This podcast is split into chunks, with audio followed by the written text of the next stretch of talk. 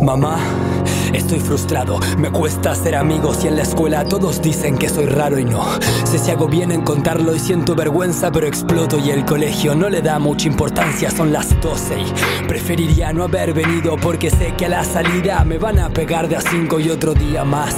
Escondiendo lastimaduras, me pregunto si es normal que las cosas sean tan duras, no hay respuestas, no, no hay quien conteste, porque mi vieja solamente quiere que estudie y que no moleste. Papá, escúchame y por favor dame un consejo. Papá, escúchame, necesito tu consejo. Siento que exploto y que el alma me arde. Te juro que estoy mal y pienso en escaparme. Es la impotencia de ser uno contra todos. Ya no importa quién le cuente, me ignoran de todos modos. Escapar, estoy frustrado y tiene la culpa el que se abusa y el que mira hacia otro lado. Muchas gracias por alimentar con bronca y desamor este cuerpo de adolescente lleno de rencor. Si quieres hacer algo, exténdeme tu mano, escucha mi grito y ponete en la piel de este ser humano. Necesito que sientas como siento y entérate que si vos no haces nada, también sos parte. No al bullying. La solución comienza cuando los adultos se comprometen. Informate en www.sinohacesnadasosparte.org. Me di cuenta que me había contagiado charlando con mi mujer. Desde la época de la facultad, yo ya sabía que algo no estaba bien. Hasta ese momento era ingeniero de alimentos. Descubrí a los 37 años que mi vocación estaba en el arte. Me aparecieron colores y los personajes empezaron a salir solos. Elegí el primer pincel que vi y es un poco como que me ayudó a tener un estilo propio. Soy artista plástico. El dibujo me cambió la vida. Pintar me cambió la vida. Empecé a sentirme feliz. Por eso quiero contagiar al resto para que se anime a soñar. Hacer Contagia. Conoce más casos y contanos el tuyo ingresando a nuestra fanpage Hacer Contagia. El grooming es el abuso sexual virtual a niños, niñas y adolescentes en nuestro país. Es un delito, es un abuso y debemos denunciarlo. Hablemos con ellos siempre para saber qué redes sociales utilizan y conocelas vos también. ¿Sabes cuál es el mejor software para prevenir los casos de grooming? El diálogo. Ante cualquier duda o consulta, no dudes en llamar o mandar un WhatsApp a Grooming Argentina. El grooming nos compromete a todos. Vos también sumate a Grooming Argentina. Después del primer recreo. Llega la promo 23. Arranca 7 Up.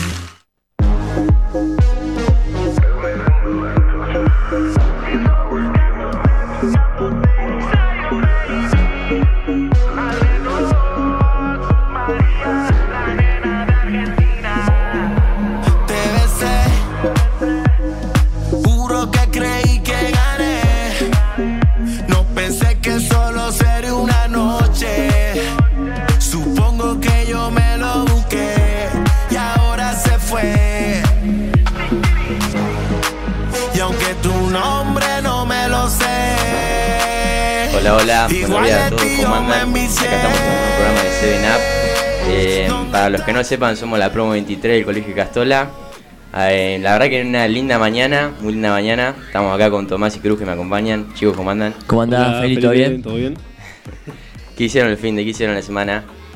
Eh, nada, ayer me junté con una amiga, y nada, fuimos al parque que estaba muy lindo la verdad y nada, aprovechando el fin de... Eh, yo el fin de semana le hice una hamburguesa acá a los muchachos, eh, así que espero que lo hayan disfrutado y no se hayan intoxicado, pero, pero bueno, la pasamos lindo, estaba lindo para salir a caminar, a tomar mate, muy, muy lindo fin de semana, así que nada, vos Feli, ¿qué hiciste? Nada, eso con ustedes. Después estuve con mi viejo un rato en su casa. Eh, así que nada más. Eh, modo comentarles que tenemos la entrevista de Cruz a, a Laura Seminario, Bien. que es eh, profesora de filosofía en la UBA y además es abogada, así que yo creo que va a ser una entrevista muy interesante, va a estar muy buena. muy interesante. Sí, sí, sí. Eh, también la entrevista de Benjamín a Matías Isín, un entrenador de la primera Villa del Parque, bueno, del fútbol local nuestro, y la entrevista de Martina, la columna de Martina de redes sociales. Acuérdense también que nos pueden seguir por las redes, que es 7.a.23, también por Spotify, que es Ica Radio, y vamos a estar subiendo todos los programas de todos los lunes. Y también tenemos el sorteo del vino, del, Del Día de la sí. Madre. Acuérdense de participar y. Junto con la taberna española. Exacto. Y bueno, ¿eh, ¿algo más que quieras decir? No, nada, no sé. Algo que se me viene en la cabeza ahora, no sé, el de- poco se habla de que ya terminamos el colegio, ¿no? Sí, sí, la verdad estoy también emocionado por el viaje también. Y, Viaje a Brasil. y sí, la verdad tengo un poco de miedo por el año que viene. Ya no falta nada, ¿no? No, Sí. no, ya no falta nada. Triste dejar el cole, pero, pero bueno, son etapas de la vida. No sé, si nos escuchan de otros años más chicos, decirle que, que disfruten porque la verdad que se pasa volando el colegio. Sí, además esto yo creo que fue el mejor año de toda la Sí, secundaria. sí, sí, se pasa Lejos. rapidísimo. Nada, mucho quilombo, pero bueno, disfruten, disfruten que va a estar bueno. Disfruten, disfruten, que disfrutando se lo van a acordar toda la vida. La verdad que sí. Ahí como que siempre sale la frase esa de no llores porque terminó, sonríe porque sucedió, ¿no? Claro, sí. Pero bueno, ¿algo más que decir, chicos? Nada más, nada más. Bueno, pasamos al segundo bloque. Los dejamos con 8M de Nick Nicole y Joe Miko.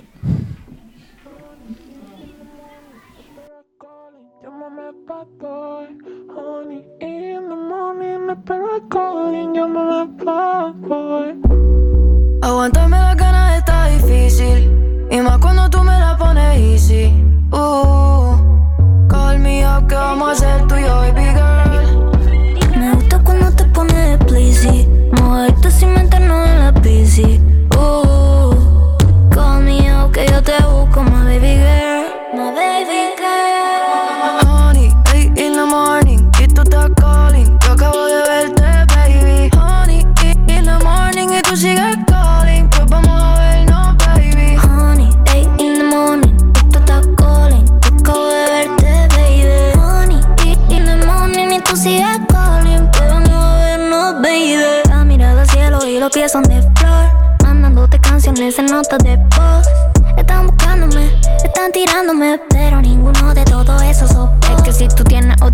digo fuck that. Ella pasó a ser parte de mi sombra. Que, que ella me busque, a mí eso no me asombra. Ella se va a arrepentir si me nombra. Dime cuando piensa en mí, ¿qué estás pensando? Es que no tenerte aquí me está matando. Baby, te quiero pa' mí. Te quiero solo pa' mí, no comparto. Si se enteran, fuck that. Chingamos y playback. Yo tinteo el Maybach y te quito el full black. Uh, baby, where you at? Yo le llego like that. Ay, tú relax, yo trabajo laid back. El, el apúrate. Si te miro mucho, mami, escúchame. Toma par de pesas, baby, cúrate. Conmigo no hay problema, mami, úsame. Me gusta cuando te pones pachosa, baby. Aquí tú mandas, no te me pongas nerviosa, baby. De mi camita, mi combi favorita. Ya de madrugada y tú dormida sin ropita.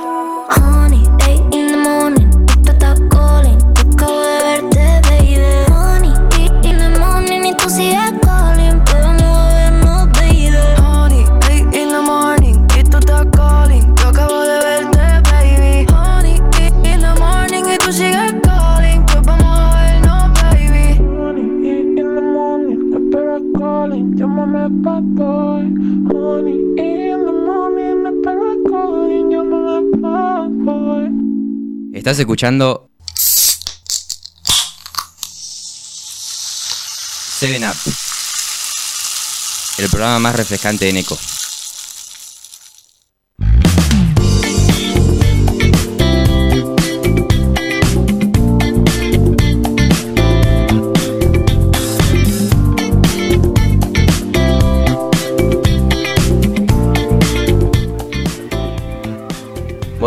Estamos en el segundo bloque, ya tenemos a Laura en el estudio. Cruz, cuando quiera arrancar una entrevista. Bueno, para empezar, primero quería volver a mencionar eh, que Laura es profesora de filosofía en la UBA y además es abogada, así que nada, hola Laura, ¿cómo estás? Muy buen día chicos, un gusto estar acá. Bueno, un gusto. Eh, para empezar, ¿cómo se involucró por primera vez en la filosofía y qué te motivó a convertirte en profesor de esta disciplina? Bueno, eh, esto es algo que viene desde muy niña. Yo creo que hubo un primer libro que leí que es Alicia en el País de las Maravillas. Creo que ese libro despertó cierta inquietud que tiene que ver con la inquietud filosófica. Y a partir de ahí eh, había algo, no sé, por ejemplo, mi papá compraba una colección de filosofía y yo recuerdo que la recibía, en esa época existía lo que se llama, lo que se llamaba el círculo de lectores. Sí. Había un señor que pasaba por la puerta de tu casa una vez por semana. Mira. vos encargabas libros, este señor te los traía, y él había empezado a comprar una colección que a mí me llamaba especialmente la atención. Yo abría, no entendía absolutamente nada de lo que leía y sin embargo me atraía. Claro. Bueno, eh, empecé a crecer, estudié Derecho, me recibí de abogada y durante la carrera de Derecho hay materias de índole filosófica Sí. Y ahí fue donde elegí o, o sí decidí dedicarme a lo que es la filosofía del derecho, porque yo soy abogada especializada en filosofía del derecho, que Claro. es al interior de la filosofía un ámbito en particular, que trabaja cuestiones jurídicas. Claro. Eh, creo que respondí. Sí. Bueno, y la segunda pregunta dice, ¿cuáles son los temas filosóficos que más le apasiona y disfruta enseñar? El tema que a mí más me apasiona es el tema del sentido. O sea, eh, el pensar, el pensar sobre las razones de la vida. Sí. O sea, es, es, es algo que puede ser llamado metafísica. que me, me- me parece que me parece que es un error igual. Eh, hay toda una escuela que tiene que ver con eh, una escuela crítica, que es la filosofía contemporánea, Sí. que abandona un poco la idea de pensar que hay un sentido y busca en la incertidumbre un sentido propio, ¿no? Sí. Eh, voy a ponerlo en pa- en palabras un poco más fácil. Eh, en una época Dios era como el fundamento, la razón de todo. Sí, sí, sí. Después lo fue la ley o la razón.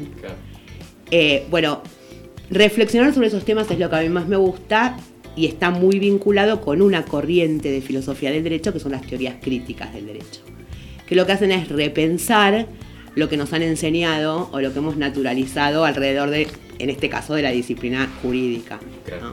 Esto es lo que más me apasiona. Repensar, poner en, poner en duda, que en realidad es hacer filosofía, ¿no? Esto de dudar, poner en duda qué hay de cierto atrás de las tesis fundamentales que nos enseñan respecto al derecho. Claro. ¿no? La igualdad ante la ley, la- las garantías constitucionales, qué tal, qué tal funcionan en el barro, en la vida, o sea, eh, esto, repensar lo que nos enseñan y desnaturalizarlo, como Claro. dicen muchos Sí. pensadores. Muy interesante, la verdad, para reflexionar. Bueno, los invito a reflexionar siempre. Eh, ¿Cómo estructura sus clases eh, para hacer la filosofía accesible y atractiva para los estudiantes? Esto es muy difícil. no, eh, en- eh, depende de la materia, ¿no? Porque en primer Sí. año, yo doy en primer año una materia que se llama Teoría del Derecho, Sí. que es una materia... eh, ¿Pesada? Es una materia que claramente a la mayoría de los estudiantes no los entusiasma, porque el estudiante de abogacía tiene también un perfil. Mm. O sea, nosotros durante toda la carrera eh, estudiamos eh, en forma muy técnica materias codificadas, o sea, normas, leyes, fallos judiciales. La filosofía tiene otro lenguaje, Sí. ¿no? Es un lenguaje más reflexivo. Sí, sí. Entonces mi intención es ser lo más amorosa posible, trabajar con textos accesibles, e igual, igual, igual no está siendo fácil. Los primeros Claro, años no, no. eh, hay Ah, mucha o sea, deserción. accesibles te referís como con un vocabulario más, un- no sé si más simple, pero más Eh, entendible. o sea, claro, eh, eh, elegir autores, por ejemplo, que sean pedagógicos, ¿no? Claro, que trabajen sí. con lenguaje complejo, pero que te inviten a, a- a entrar, Claro. dicho de alguna manera. Claro, que no, Eh, no que, no entiendas sea- nada. Claro, no que sean Sí. rebuscados o que usen lenguaje demasiado técnico difícil. Claro. Eh, hay, hay. Igualmente cuesta entusiasmarlos, cuesta. Claro, sí, sí, sí, me Ya imagino. en los últimos años no, en las materias que doy en los últimos años, los estudiantes vienen con otra preparación previa y ya interesados en esas materias porque son materias que el alumno en, en los últimos años elige. En Claro. cambio la de primer año es obligatoria. Entonces, bueno, ahí hay una gran diferencia. Claro, sí, sí. Y las materias de los últimos años son materias mucho más prácticas, argumentación, eh, sobre todo Claro, como que ya depende más de más del criterio de cada uno. totalmente. Bueno, la cuarta pregunta dice, ¿cómo combina su formación en filosofía con su experiencia como abogada? Eh, ¿Y cómo influye una, una disciplina con la otra? Bueno, a ver, eh, para ser abogado Complicada la pregunta. eh, hay que básicamente conocer el lenguaje. o sea, tener cierto dominio sobre el lenguaje. Claro. Uno hace vari- varias cosas, pero básicamente escribe mucho, lee mucho y habla mucho. claro.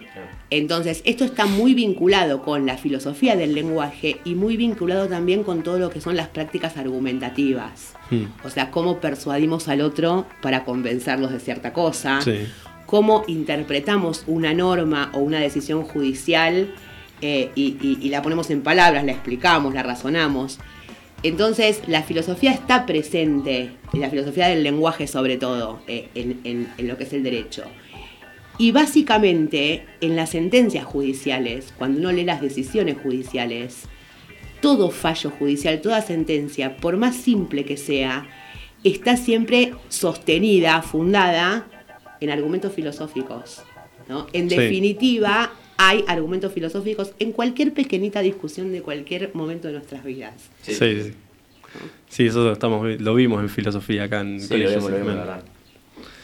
Eh, bueno, ¿cómo utiliza la filosofía para abordar cuestiones éticas en la práctica legal? Apá. Bueno, eh, al interior de la filosofía hay una materia que se llama ética, que es una Sí, de las sí, sí. materias que doy. ¿no? Entonces, si uno piensa en la ética, tiene varios ámbitos. Hay un ámbito muy filosófico de la ética, que es cuando uno se pregunta eh, qué son los valores, cómo son esos valores, cuáles son, cómo los entiendo, son universales, son relativos. Y después hay otro ámbito que es la ética aplicada.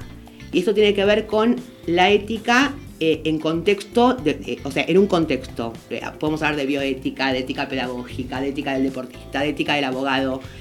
Entonces, como abogado uno tiene regulados ciertos deberes Sí. éticos. Sí. ¿no? Cuando uno se recibe, en realidad no cuando te recibes en la facultad, cuando te matriculás, que te convertís en abogado eh, que ya puede litigar, te dan un código de ética. Claro. No lo leen muchos, pero es bueno leerlo de vez en cuando.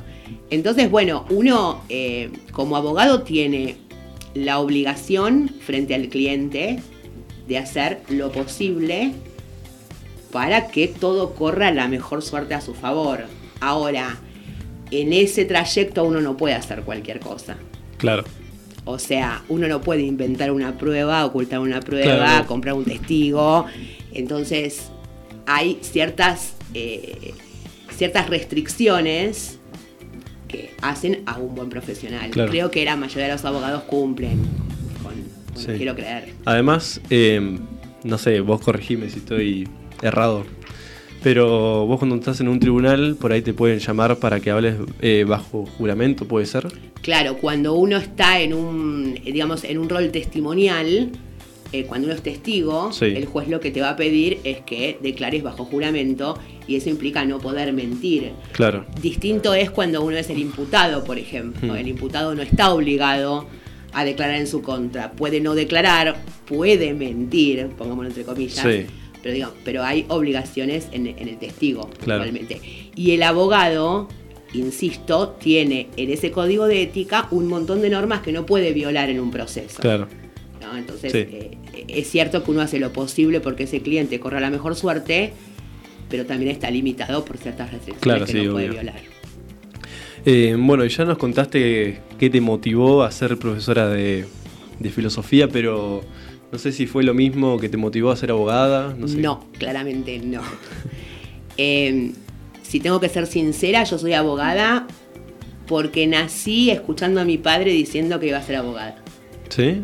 Claro, es- es- O sea, eh, fue algo muy... Desde niñita mi padre decía, este, ella va a ser abogada, o, o era el juego, ¿qué vas a hacer? Y yo ya había como aprendido a repetir, voy a ser abogada. Claro. Eh, no digo que no me guste ser abogada, porque me gusta ser abogada. Pero sin ese condicionamiento, sin esa Claro. cosa de otro, no sé si hubiese sido la carrera que hubiese elegido Claro. yo, eh, imaginándome en plena libertad de elección. Creo que fue eso lo que me determinó. De hecho, eh, yo me aburrí mucho en la carrera. O sea, Sí, hasta de verdad me aburrí mucho. Fue muy difícil para mí transitar los primeros dos o tres años hasta que aparecen las materias que pueden tener alguna beta filosófica, ¿no? Claro, sí. Aparece el derecho público y ahí entonces, pero lo, lo que fueron los civiles, ¿no? Estudiar derecho civil, derecho real, eh, eh, contratos, obligaciones.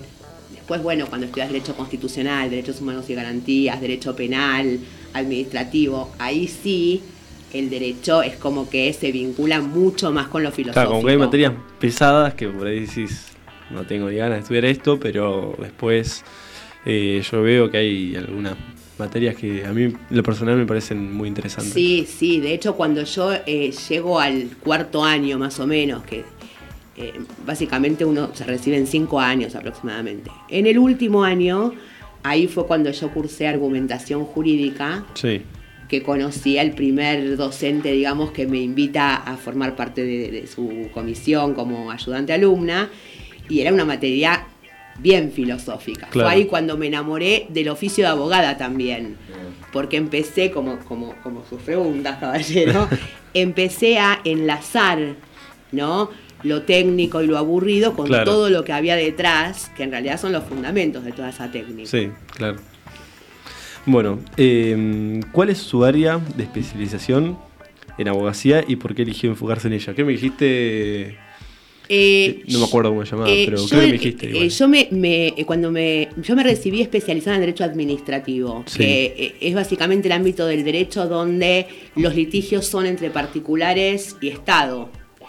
Eh, no, no me dedico a esto como abogada. Eh, como abogada lo que más hice fue causas de defensa del consumidor, porque al momento de recibirme entré como docente en un práctico, entonces hice, hice mucha, eh, mucho en este área, mucha conciliación con, con- de- Claro, del lado del sí. consumidor con empresas. Hago mucho este, lo que se llaman convenios prejudiciales. No me gusta demasiado litigar, ¿no? Porque litigar implica procurar, hacer tribunales, Claro. es algo que le gusta bien al abogado de oficio. Entonces lo mío es más prejudicial y sí, cuando hay al- determinadas causas que me interesan, eh, tengo abogados con los que trabajo y, y- Claro. y normalmente me llaman a participar, sobre todo para lo que es el armado, la demanda o la contestación, eh, para todo lo que es idear, eh, sí, la persuasión. Claro, ¿no? sí. La persuasión.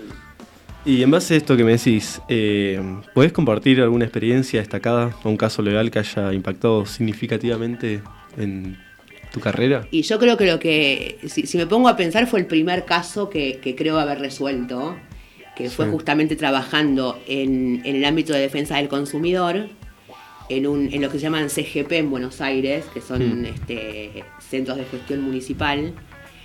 Eh, una chica estaba, era, digamos, paciente de una obra social, de una, en realidad de una prepaga, Sí.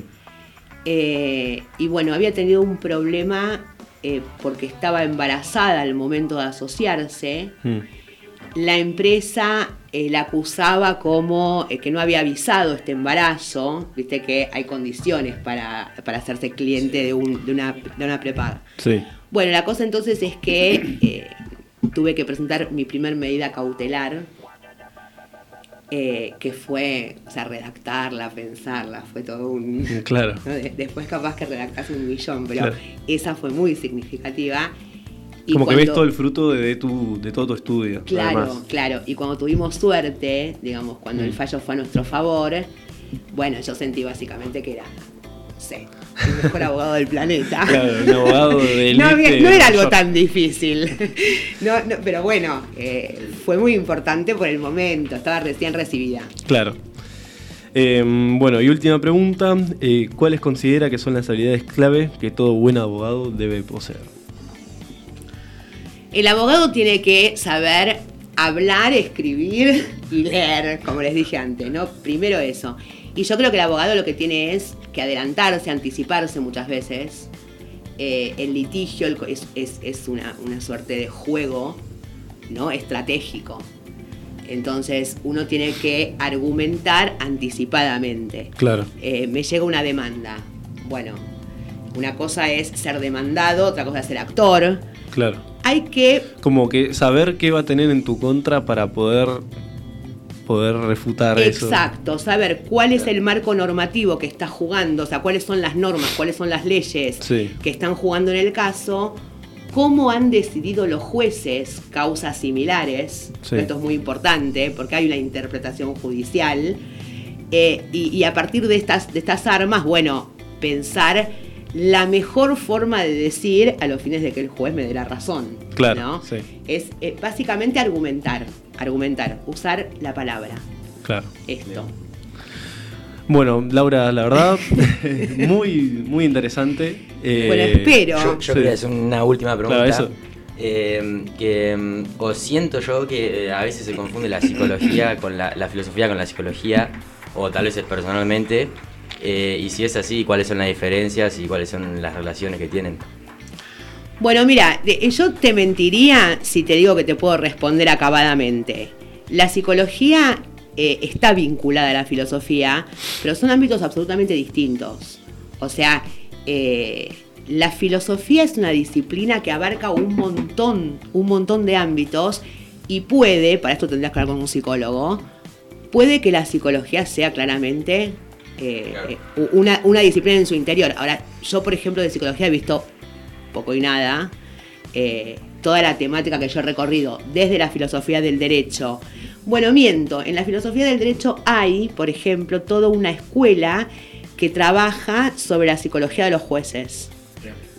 O sea, hay estudios muy interesantes, sobre todo estudios norteamericanos, que analizan, eh, por ejemplo, eh, en qué momento del día el juez falla en una dirección y, o en otra, o sea, cómo influye eh, su estado de ánimo, eh, su, su- lo que come, lo que deja de comer, cuando Claro. come, cuando duerme. Esto puede ser que ahí haya una vinculación. Yo no he transitado el ámbito de la psicología. Eh, la verdad que no. No, no. Pero sí sé que hay eh, una gran vinculación, así como con la sociología. Claro. Eh, en realidad, la filosofía, niños, creo yo, que está presente en cualquier disciplina, al fin de cuentas. Sí, en todo. Sí. ¿No? En todo lo que- Porque hacemos. hacer filosofía e- es básicamente pensar las cosas, pero sobre todo repensarlas, ¿viste? Ponerlas en duda, revisarlas, buscar razones. Claro. Y la psicología, eh, a la que no puedo describir, pero claramente está haciendo todo eso eh, eh, en relación al sujeto, ¿no? Creo yo. Podríamos decir que por ahí la psicología tiene un objeto de estudio, mientras que la filosofía no. Bueno, el objeto de estudio, si uno pre- pregunta, ¿cuál es el objeto de estudio de la filosofía? Bueno, es muy vasto porque sería, vieron que eh, la primera, la, pri- eh, la primera vez que, que nos acercamos a la palabra es, es de una forma etimológica Sí. y nos dicen que la filosofía es el amor a la sabiduría, Sí. ¿no? Bueno, eh, esto es, es como un reduccionismo porque en realidad, ¿qué es la sabiduría? La filosofía es más que el amor por la sabiduría, yo creo que es el amor por la duda o por la reflexión. Eh, es, es necesitar revisar conceptos. Hoy la filosofía del derecho se pregunta exactamente lo mismo que Claro. los filósofos del derecho se preguntaron hace 100 años. Ahora no se responden lo mismo porque la filosofía también es como una trenza, ¿no? Mm. O sea, las respuestas que han dado los filósofos de ayer son las respuestas que me permiten a mí generar la teoría de hoy, ¿no? Es como Sí. que. eh, entonces, creo que Claro. la filosofía está. no, eh, esto capaz que es muy fanático de mi parte, decir está en todos lados. Pero creo que está en todos lados. Sí, la verdad Está en que todos sí. lados. Bueno, ahora sí. eh, la verdad, muy buena entrevista, muy interesante. Bueno, muchas gracias. No, gracias a vos por, gracias a Laura, vos por venir. gracias. No, por favor, un gusto para mí, chicos. Muchísimas gracias. Bueno, Laura, muchas gracias por venir. Muy interesante la entrevista. Muchísimas gracias. Bueno, para cerrar este bloque, lo dejamos con el tema de Jagger MP3 de Emilia Mernes. I'm a bad bitch, estoy volando sin alas. Lo que está bien porque tienen que tener en mi cara, pero I'm a bad bitch, I'm, I'm, I'm Ahora Jagger toma un shot, brindis para antes del show. En Mallorca con mi hoe, piel dorada por el sol. Estoy mirando para arriba con los niños, estamos up. De tanto sacar canciones nos quedamos sin stock. Tengo a mi crew, somos el Dream Team. Si nos ven llegar, parece un videoclip. Los nenas en twerk mientras rompen el split. Coloca como la Nicki, esa es mi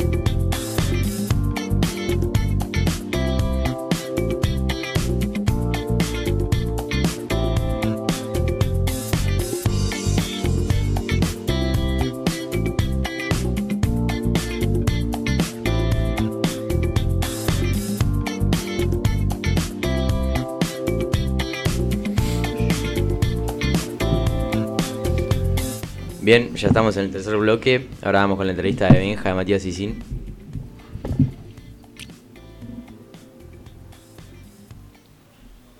Hola Mati, ¿cómo estás? ¿Cómo estás, Benja? ¿Todo bien? Acá andamos, acá andamos. Bueno, buenísimo, me alegro. Para que ya me agarro las preguntas. Acá tengo. Dale. Bueno, si querés te arranco presentando.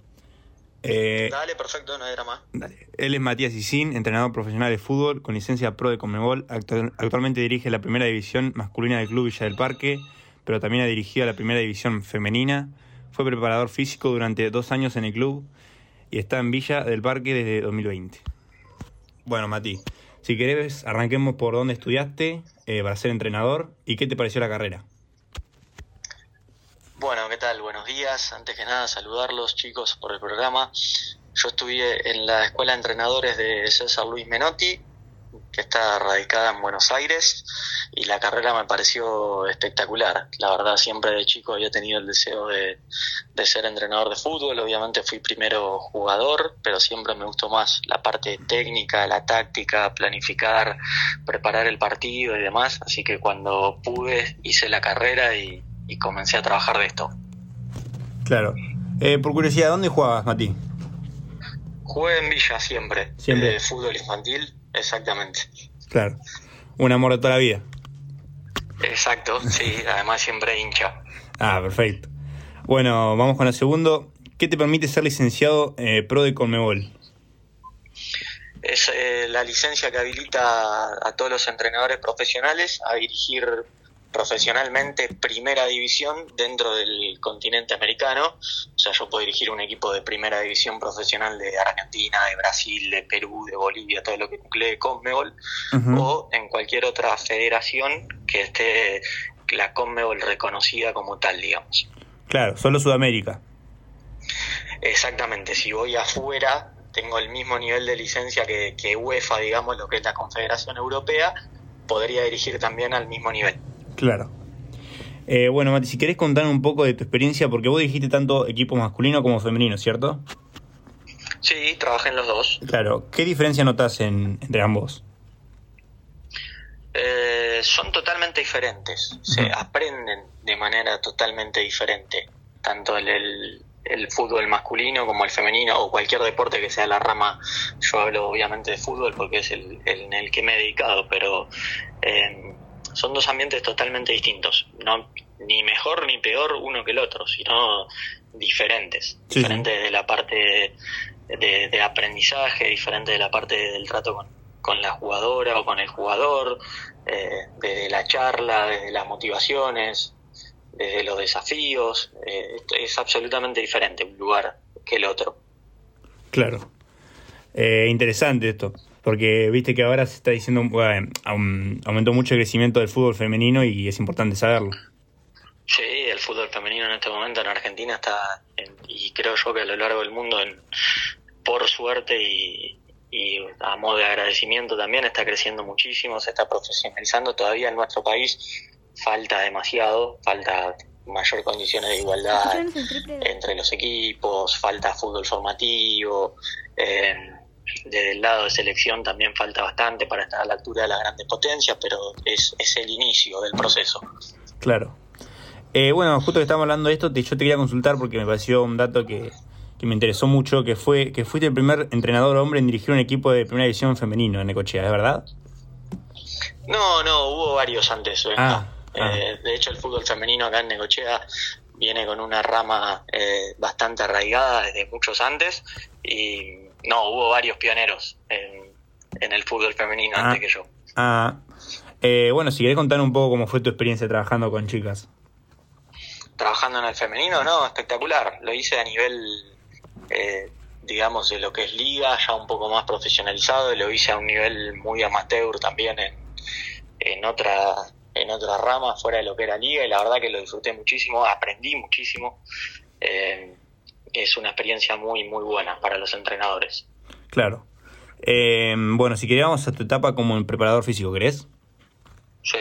Eh, ¿Qué plan tenías para los jugadores? ¿Cómo los preparabas? A mí me gusta trabajar mucho con un método que, valga la redundancia, se llama metodología integrada. Eh, no, no desestimo ningún tipo de métodos en cuanto al trabajo de, de la parte física del jugador. Digamos, uso lo, lo estrictamente ortodoxo, uso lo integral, eh, las carreras continuas, carrera con variante de velocidad. Hago muchísimo hincapié en lo que es la fuerza, eh, aceleración, desaceleración, compensaciones musculares. Es bastante integrado el método de preparar eh, físicamente al futbolista. Sí, obviamente lo preparo siempre para el juego. Eh, yo no mando un, un jugador mío a correr mil metros en una pasada. Siempre, siempre lo preparo específicamente para el deporte que va a realizar. Claro, claro. Em, bueno, si querés también que me llamó la atención, que es una duda que, que bueno, ahora los, todos los jugadores, los jugadores profesionales van al gimnasio, pero así también en Necochea tienen que ir al gimnasio para complementar los trabajos futbolísticos. Sí, siempre es recomendable, no solo hablando de fútbol, sino en cualquier deporte, e, e incluso si, si uno no practica un deporte, también es recomendable hacerlo como actividad física, digamos. El trabajo de la fuerza eh, muscular es fundamental en la, en la estructura de lo que es el, el cuerpo humano, entonces es importantísimo, mucho más aún si, si uno es deportista, eh, es una parte fundamental poder complementar lo que uno haga específicamente de su deporte con un trabajo de fuerza en gimnasio. Claro. Y bueno, también, eh, sobre todo fútbol, hay que trabajar mucho la flexibilidad, saltos, carreras, ¿no? Porque hay mucho cambio de, Sí. de dirección, rápidos. Exactamente, hay que trabajarlo desde el campo, que justamente es la parte nuestra como, como preparadores, y se puede compensar todo con, con gimnasio también. Claro. Em, bueno, Mati, supongo que vos como entrenador ahora tenés un, un equipo atrás tuyo. Em, tenés nutricionistas, kinesiólogos, ¿cómo funciona? Eso ya es un poco más eh, a nivel profesional, sería el ideal de, de la liga. O sea, te- los clubes deberían poder contar el tema nutrición es fundamental, el tema psicología eh, es fundamental. Hay un montón de cosas que, que se pueden trabajar más allá de lo que es estrictamente futbolístico. Tener un jugador que sepa comer es fundamental, tener un jugador que esté preparado psicológicamente es fundamental. Eh, hay un montón de talleres que se pueden hacer. Y sí, sería el ideal. Es muy difícil hacerlo en la liga porque el nivel económico de los clubes no es alto, no está profesionalizado y sabemos que contar con un psicólogo, con una psicóloga, con una nutricionista o un nutricionista dentro del cuerpo técnico es elevado, pero eh, es un poco la, la vuelta del entrenador, digamos, o de, de los dirigentes poder de alguna forma acercarlo, digamos el club no puede contar con un nutricionista, bueno, voy yo, tengo una charla con un nutricionista, le planteo lo que necesito, más o menos lo charlamos, veo si puede venir a dar un taller al club, lo mismo con la psicóloga, eh, es una parte también fundamental, no solo dentro de, de lo que respecta al deportista, sino también de la persona. Me parece que es importante que un deportista sepa cómo comer, sepa cómo está preparado psicológicamente. El día de mañana el futbolista tiene una vida finita, uno es 10 años, 15, futbolista, persona es toda la vida y ya vas a saber comer, vas a saber tratar temas psicológicos, es importante lo que podemos abordar nosotros desde ese lado. Claro, también que bueno, eh, lo que bueno mencionar, ¿no? Que puede salvar una vida, porque por ejemplo se hizo muy conocido en, en nuestro país el caso de Morro García, en Godoy Cruz, que lamentablemente perdió la vida y que capaz con un psicólogo no pasaba. Fundamental. Nosotros, eh, y esto independientemente del nivel que sea, estamos sometidos a, a presiones constantes, se nos exige el resultado, se nos exige ganar, se nos exige estar a la altura de las varas altas. A nosotros nos exige un montón de gente, nosotros exigimos un montón a- al futbolista y muchas veces eh, todos estos temas quedan de lado y es sumamente importante, sobre todo no olvidarse siempre que nosotros tratamos y trabajamos y entrenamos con personas que juegan al fútbol. El futbolista viene después, Claro, pero primero son personas que juegan al fútbol. está perfecto. Eh, bueno, Mati, si querés contar un poco cómo es tu... Hace poco asumiste en Villa del Parque como entrenador masculino y cómo se preparan día a día para el próximo partido. Sí, a mí me tocó hacerme cargo de- del equipo después del, del paso del cuerpo técnico anterior. Eh, mantenemos una línea de trabajo bastante similar. Nosotros eh, preparamos la vuelta del partido. eh, ya generalmente solemos entrenar al otro día porque yo entiendo que eso nos da una ventaja y una ventana de, saber si tengo alguna lesión, alguna molestia, algún jugador tocado. Entonces entrenar al otro día después del partido, independientemente de cuándo se juegue, es importante. Ya empezamos a levantar un poquito la, la carga y a trabajar con pelota el día posterior, digamos. Entrenamos el día 1, es este que te digo, el día 2 ya empezamos a levantar la carga con pelota.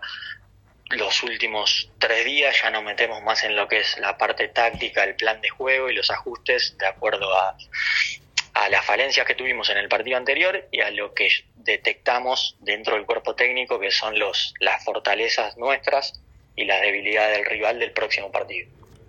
Claro, o sea, no solo es eh, estudiar a usted, sino también al rival. Es importante, sí, siempre tener tres o cuatro puntos bastante de las cosas que hacen bien y de las cosas donde creo que nosotros podemos sacar ventaja, por supuesto. Claro, Todos claro. los rivales tienen siempre las dos.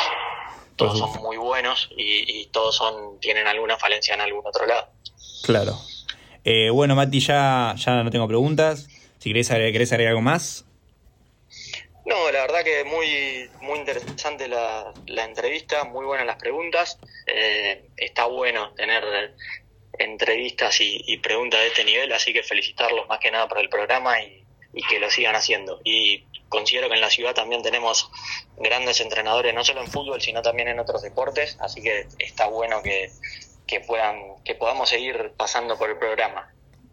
Bueno, Mati, muchísimas gracias por, por todo, por tu tiempo, por tu exposición. Eh, cerramos la entrevista. a ustedes. Dale, muchísimas gracias. Nos vemos. Abrazo.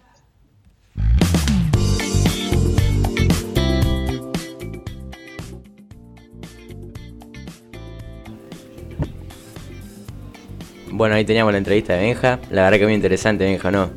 Eh, sí, hablamos de todo, obviamente todo relacionado con el fútbol, ¿no? Porque a lo que se dedica y lo que vive, pero te hablamos de temas psicológicos, de nutrición, de cómo lo complementa con el gimnasio. Y bueno, creo que sé yo, eh, salió algo. Claro, el, fútbol local es algo que mueve mucho a la sociedad necochense, la verdad. Mucha gente relacionada con el fútbol acá. Sí, sí, qué sé yo. En toda Argentina, ¿no? Es algo que no- nos compete. Claro, sí, sí, sí. y vivimos con eso, pero sí, en Ecochea también sigue Bueno, fuerte. claro, bueno, al ser una ciudad chica, como que gran parte está ahí. Sí. Bueno, Benja, muchas gracias por la entrevista. Ahora vamos con la columna de Marty sobre las redes sociales. La... Hola Martí, ¿cómo andás? Bien, vos. Bueno, eh, las redes sociales han transformado la forma en que nos conectamos, comunicamos y compartimos en la era digital. Estas plataformas virtuales nos han permitido reunirnos con amigos y familiares en todo el mundo. Han sido herramientas cruciales en la difusión de noticias importantes y en la promoción de causas sociales. Por otro lado, las redes sociales también dado- han dado lugar a problemas como la adicción de pantallas, la pérdida de privacidad y la programación de información falsa. La necesidad de atención constante y la comparación con la vida ideal de otros que puede afectarnos negativamente en nuestra salud mental. Es importante que utilicemos las redes sociales con responsabilidad y conscientemente. En resumen, las redes sociales son una herramienta poderosa que ha transformado nuestra sociedad de múltiples maneras. Aprovechar sus beneficios y superar sus desafíos depende de cómo elijamos usarlas y de nuestra capacidad para mantener un equilibrio saludable en nuestra era digital. Bueno Martí, eh, ¿no nos querés contar algo más? ¿Nada? Y eh, depende de la red social que cada uno use, no sé, qué, Claro. qué es lo que más usan ustedes también, porque, qué sé Bien. yo, capaz subimos alguna foto con alguien y se difunde, o... ¿Vos cuál es la red que más usas? Y yo Instagram, ¿vos, Tommy? Yo uso Facebook. Soy de, soy de los anticuados. De la vieja escuela. Soy un hombre grande. Pero, pero bueno. Eh, ¿vos, ¿Cómo, han evolucionado ¿no? las redes sociales? Por ejemplo, antes era, no sé, impensado tener una cuenta de la promo en Instagram, por ejemplo, sobre todo en Instagram. Sí, o subir las Eh, cosas que hacemos cada día. Claro. Y, y ahora, no sé, desde el año 2000, no sé, 17, 18, que todas las promos tienen Instagram y bueno, suben todas todas las cosas sobre ese año. Sí, la verdad que es un gran impacto en la, en la sociedad, ¿no? Pero, pero está bueno, qué sé yo. Cada uno, si le gusta. Y aprovechamos, cheta, este tema y dejamos las redes sociales, ¿o no? Sí, bueno, acuérdense que nos pueden seguir por 7.23, también por Spotify, se lo recordamos, Ica Radio, y bueno, y vamos a dar el ganador del sorteo, que el ganador del sorteo es Claudia Foz, así que nada, Claudia, escribinos al Instagram y te vamos a mandar el sorteo. Bueno, cerramos con el programa este, ¿o ¿no? La verdad que es muy interesante. Muchas gracias a todos los, todos los que han venido y los entrevistados, los compañeros, todo. Y cerramos con el clásico tema de Berlín, ¿o ¿no, Cheta? Claro, bueno, nos vemos en la próxima.